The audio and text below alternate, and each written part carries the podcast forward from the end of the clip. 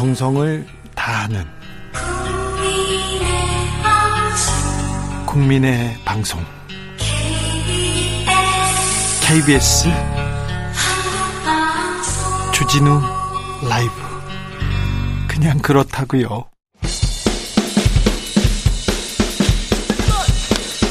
틱탁 틱탁 틱탁 현란한 입담의 환상 드리블. 오늘 이 뉴스를 주목하라. 이슈 티키타카.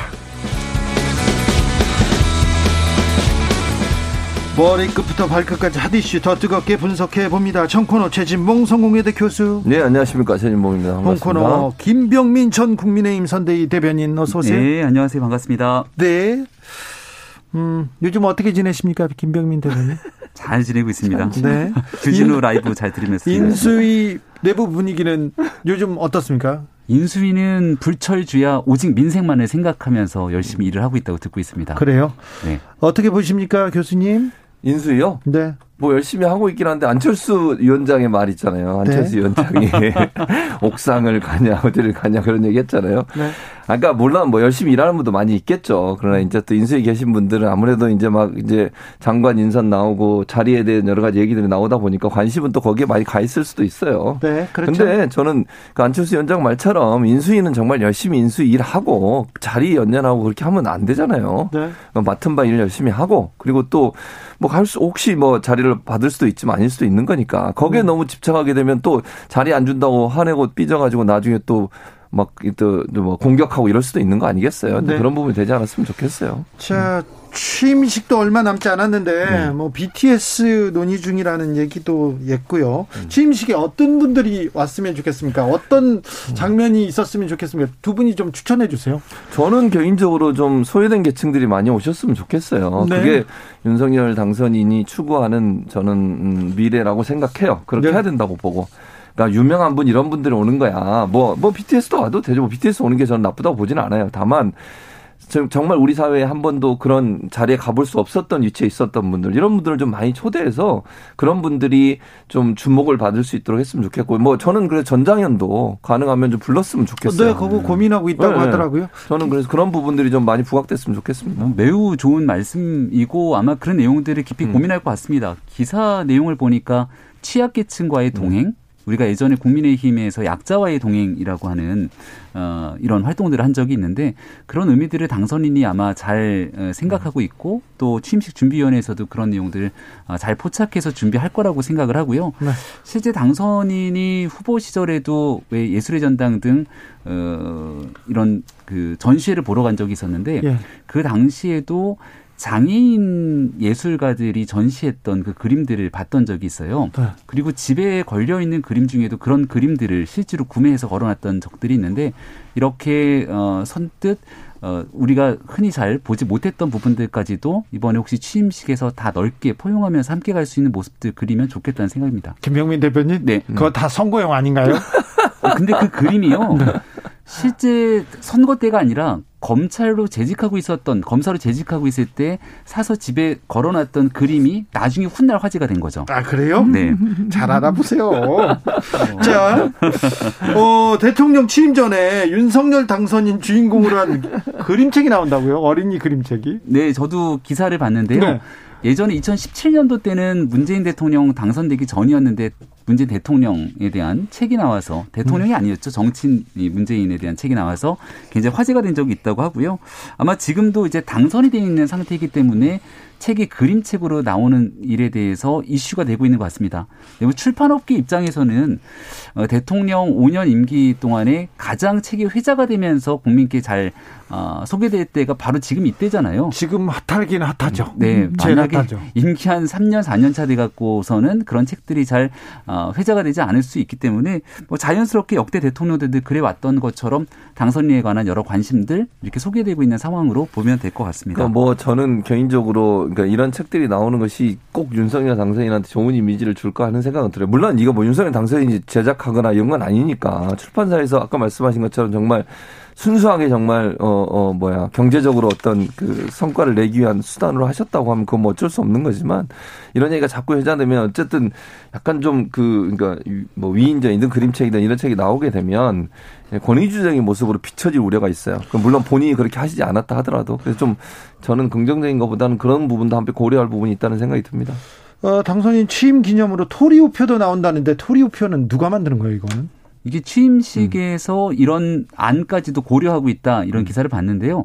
토리는 우리 국민들 이제 좀 익숙하실 것 같은데 윤석열 당선인 처음 정치 시작했을 때 에스엔에스에 토리 아빠 이렇게 적었던 아마 기억이 저도 생생한데요. 그래도 취임식 준비하는 분이 토리 우표까지 준비합니까? 그러니까 대통령에 대한 우표를 만들면서 이제 취임 기념 우표를 만드는데 다양한 버전의 우표를 만들지 않습니까? 네? 그중에 하나로 자연스럽게 그냥 단순한 반려견 토리라고 보기보다는 네. 유기견이었거든요. 예, 예. 그래서 유기견에 대한 보호활동 등으로 또 당선인 부부가 오래전부터 활동을 해왔기 때문에 대한민국에 벌써 반려가, 반려 이 동물들을 키우는 그런 국민들이 상당하지 않습니까? 이런 뭐 상징적인 의미들을 담아서 저는 굉장히 참신한 시도라고 생각합니다. 네.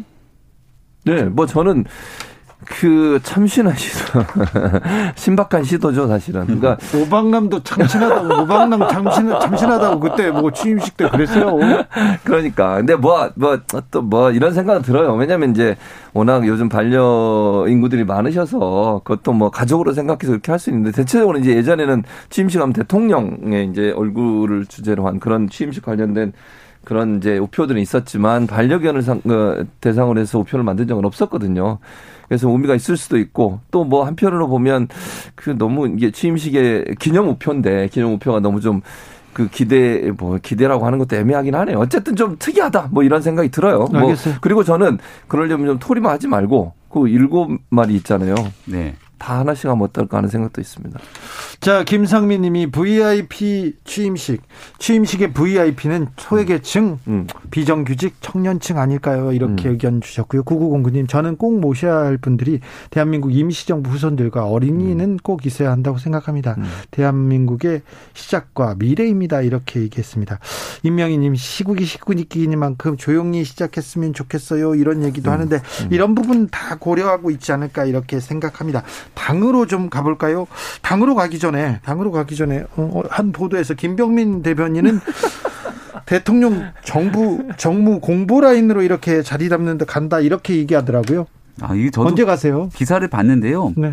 그 대선 때 활동했던 사람들 한 이백 명이 넘게 주르륵 다 소개를 하면서 아 그래도 김병민은 다 왜 어디 갈 거다 갈 거다 써놨는데 김병민은 맨 앞줄에 있는 사람이죠. 공신이지 계속 공신이지. 네, 요즘 기사 보면은 단독 단독하면서 하마평들 네. 무성하게 나오는데 사실관계에 딱 들어맞는 기사 이렇게 많지 않은 것 같습니다. 그죠? 네. 네. 왜 그렇게 기자들이 그렇게?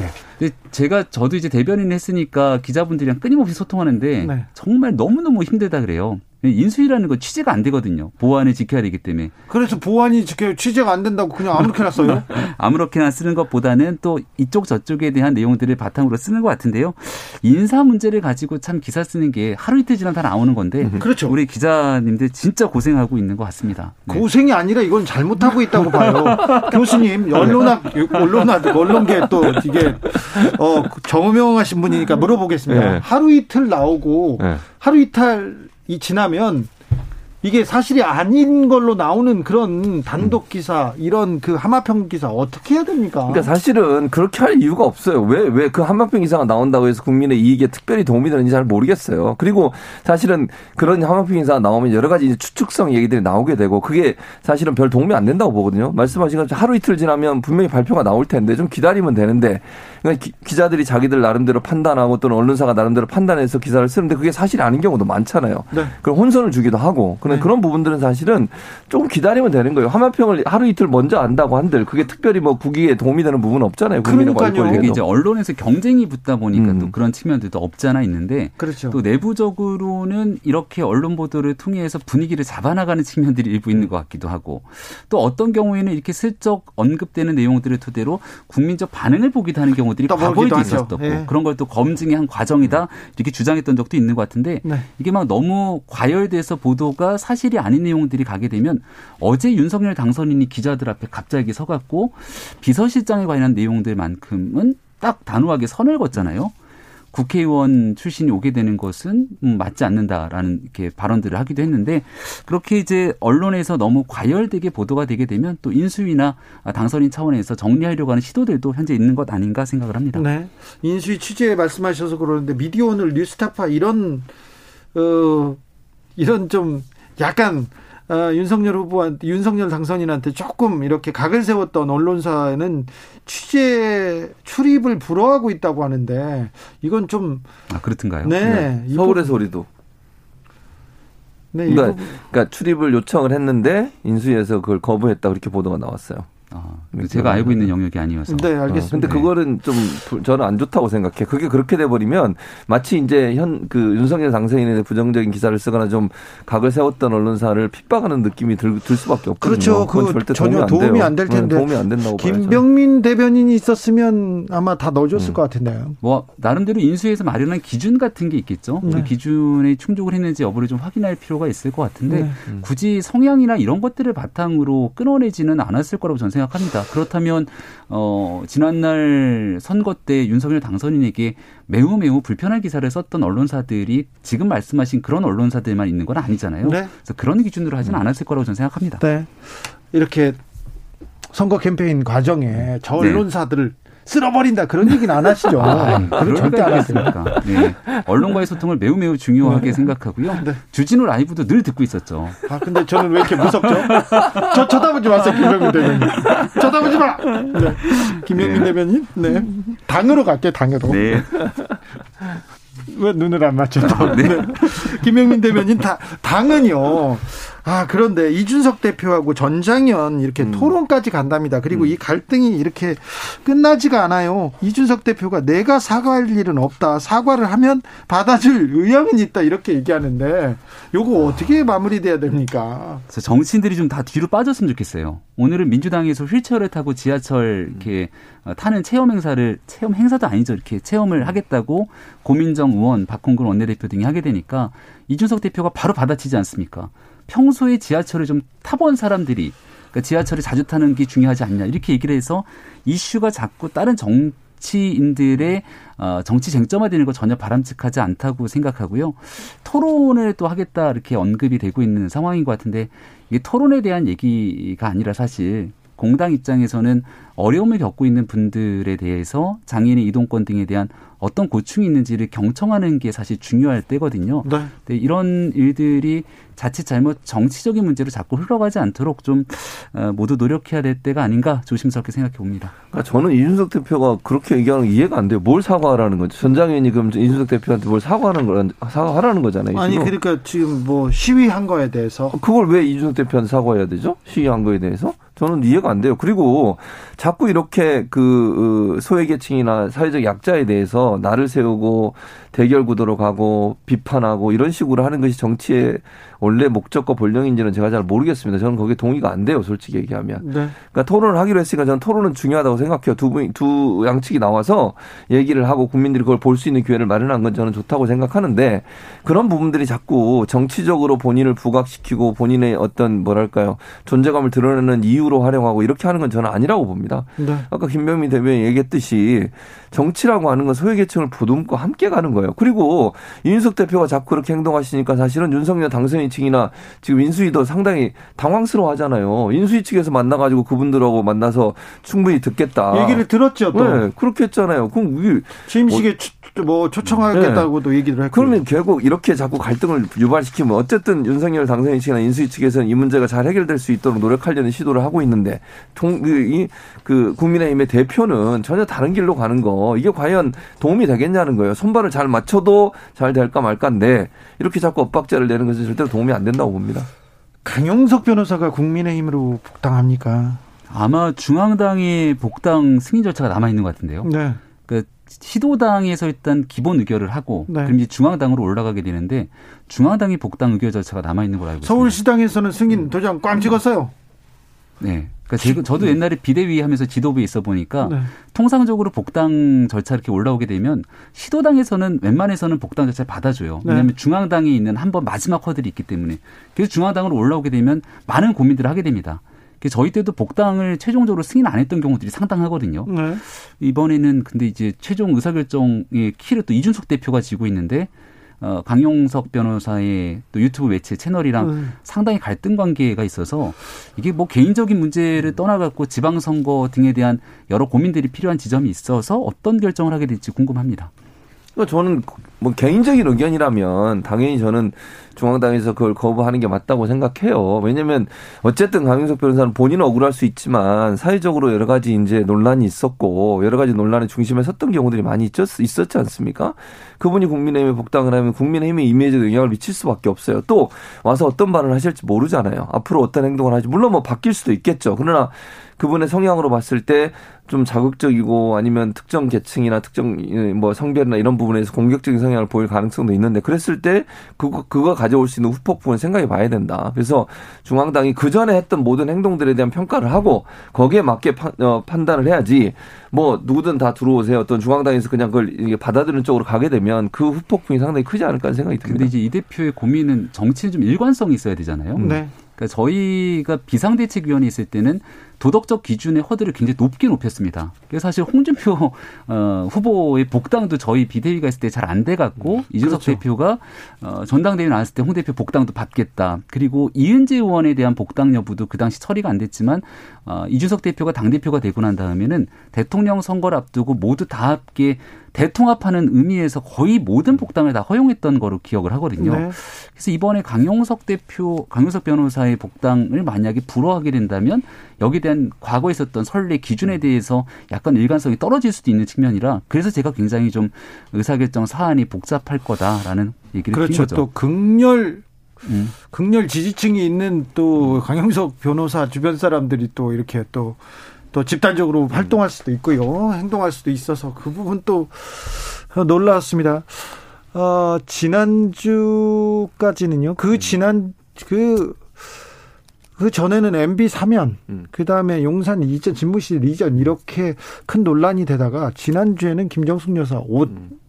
크게 뉴스됐습니다. 근데 이번 주는 아무래도 김건희 슬리퍼 후드티 아. 언론 보도 쏟아졌습니다. 이거 어떻게 보셨어요, 교수님? 아니, 저는 아 그거 그게 윤석열 당신한테 도움이 되겠어요? 나는 잘 모르겠어요. 아니. 언론들이 기사를 쓰는데 그 후드티 입고 뭐 사진 찍힌 거, 그 다음에 슬리퍼가 완판됐다. 그걸 거의 대부분의 언론사들이 기사를 썼더라고요. 선거 기간 중에 그 네. 윤석열 후보나 김건희 음. 여사에 관련돼 가지고 관련돼 가지고 이런 좀 뭐라고 해야 되나 사소한 기사들이 많이 나올 때가 있었잖아요. 네. 관심사가 많아서 그때 어떻게 반응하십니까? 뭐 국민적 관심이 있는 거니까 그거 가지고 뭐 이렇게 특별한 반응을 보이지는 않거든요. 그때도 후드티 슬리퍼 얘기가 있었어요. 그 전에도. 언제 있었죠? 그 예전에도 후드티 나왔는데 이번에도 그때 입었던 거 또 나왔다 이렇게 기사가 또 나왔어요. 아 예전에 입었던 거를 또 네, 입었다. 네. 윤석열 당선인은 제가 기억할 때 예전에 왜 검찰총장 그 징계 받고 그 두문불출하고 있을 때 회색 점퍼 입고서는 강아지 끌고 이렇게 나갔던 모습들이 회자가 된 적이 있잖아요. 그러니까 늘 입었던 게 패션에 큰 관심이 없어서 그냥 좀 약간 오래된 점퍼를 입고 늘 그렇게 소탈한 모습을 많이 보이지 않았습니까? 그랬던 삶의 모습들이 김건희 여사에도 비슷한 방식으로 드러났다 저는 생각을 하는데 이게 이천십칠 년도를 보면 당선됐던 문재인 대통령 우리 인이 하고 싶은 대로 해 하면서 인이템 문재인 대통령이 맸던 넥타이 그때 입었던 등산복 점퍼 완판됐다 이런 기사들 쏟아져 나왔던 게 반대되는 진영에서는 되게 불편하게 보일지 모르겠지만 또 대통령으로 당선된 그 어, 굉장히 즐거워하는 국민들 입장에서는 그런 일들 하나하나를 또 즐길 수 있는 권리라고 보거든요. 아, 네. 이상한 내용들이 전혀 아니라고 생각합니다. 그러니까 저는 알겠습니다. 수수하게 옷을 입은 건 좋은데 음. 그 옷 입는 거 뭐라는 게 아니고 기자들이 네. 그걸 기사화해서 완판됐다고 기사를 쓰는 게 이상하다고 말합니다. 알겠습니다. 최진봉 교수님, 김병민 네. 대변인 감사합니다. 네, 고맙습니다. 수고하셨습니다. 주진우 라이브 인사드리겠습니다. 오늘 애청자 인증 퀴즈 정답은 마이클 잭슨이었습니다. 편의점 오만 원 상품권 홈페이지에서 받아가십시오. 찾아보십시오. 저는 내일 오후 다섯 시 오 분에 돌아옵니다. 지금까지 주진우였습니다.